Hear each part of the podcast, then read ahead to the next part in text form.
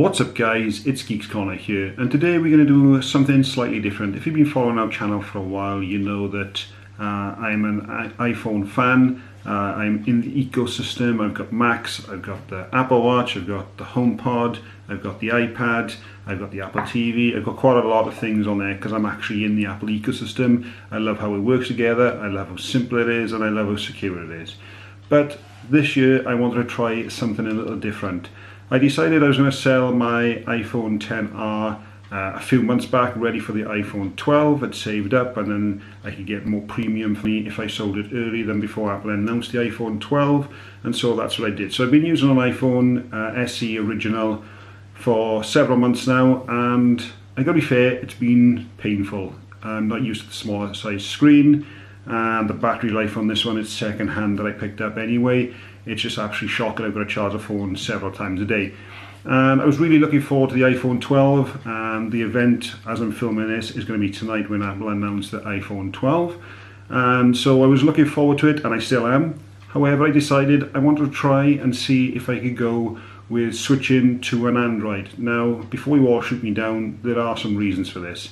It's 2020, this year has been absolutely crazy and everybody's costs have had to be cut in some areas. Some people have unfortunately lost their jobs and things like that. Uh, I've been very fortunate and been able to still continue to work through this whole thing. However, I am aware that these days cost of smartphone are skyrocketing. Now, when Apple introduced the iPhone 10 originally, it was at the thousand pound price mark. And then the 10R, the price came down. And again, the iPhone 11 came in actually cheaper than the iPhone 10R.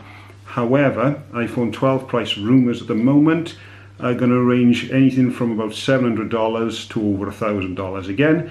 And I want something premium range. I don't mind paying premium prices to an extent. However, if you look out there at other companies, they are actually bringing the cost of their devices down. Now, I do like the fact that Apple offer support for older iPhones. As I mentioned, I'm using an original SE. I'm running iOS 14. And yeah, it's a little bit buggy. However, it still runs fantastic for the fact that it's really old, but it's got the latest software. So I still wanted to go with something that's going to be supported. Now, I am a fan of Google Pixels. We've done an unboxing before of a Google Pixel 3 and I've got Google items in my house. I've got Google Homes, I've got the Nest Home monitors as well. And I like the fact that Google obviously offer pure Android experience and they are providing support for older models. Running a business can be hard and maintaining a social media presence could even be harder. That's where Creatively Social come in. Creatively Social works with small business and entrepreneurs to keep their social media accounts active and engage with their customers whilst they are busy running their day-to-day business. For competitive pricing, check out creativelysocialva.com. Thanks Creatively Social for sponsoring today's episode. For a few years as well. Now obviously not as much as Apple, I appreciate that. However, their Pixel 5 has come out at £599 at the moment, so that is their flagship device for this year. It's got pretty good battery specs at the moment, so we're going to be testing that out as well. So I've actually gone ahead and I've ordered that and I'm waiting for delivery. Uh, that actually is due to launch in the UK in two days time whilst I'm recording this video. And what I do also like as well, that whilst they may not have the most up-to-date specs such as their uh, processing power and also their camera still offering the same megapixel as on their Pixel 3 line.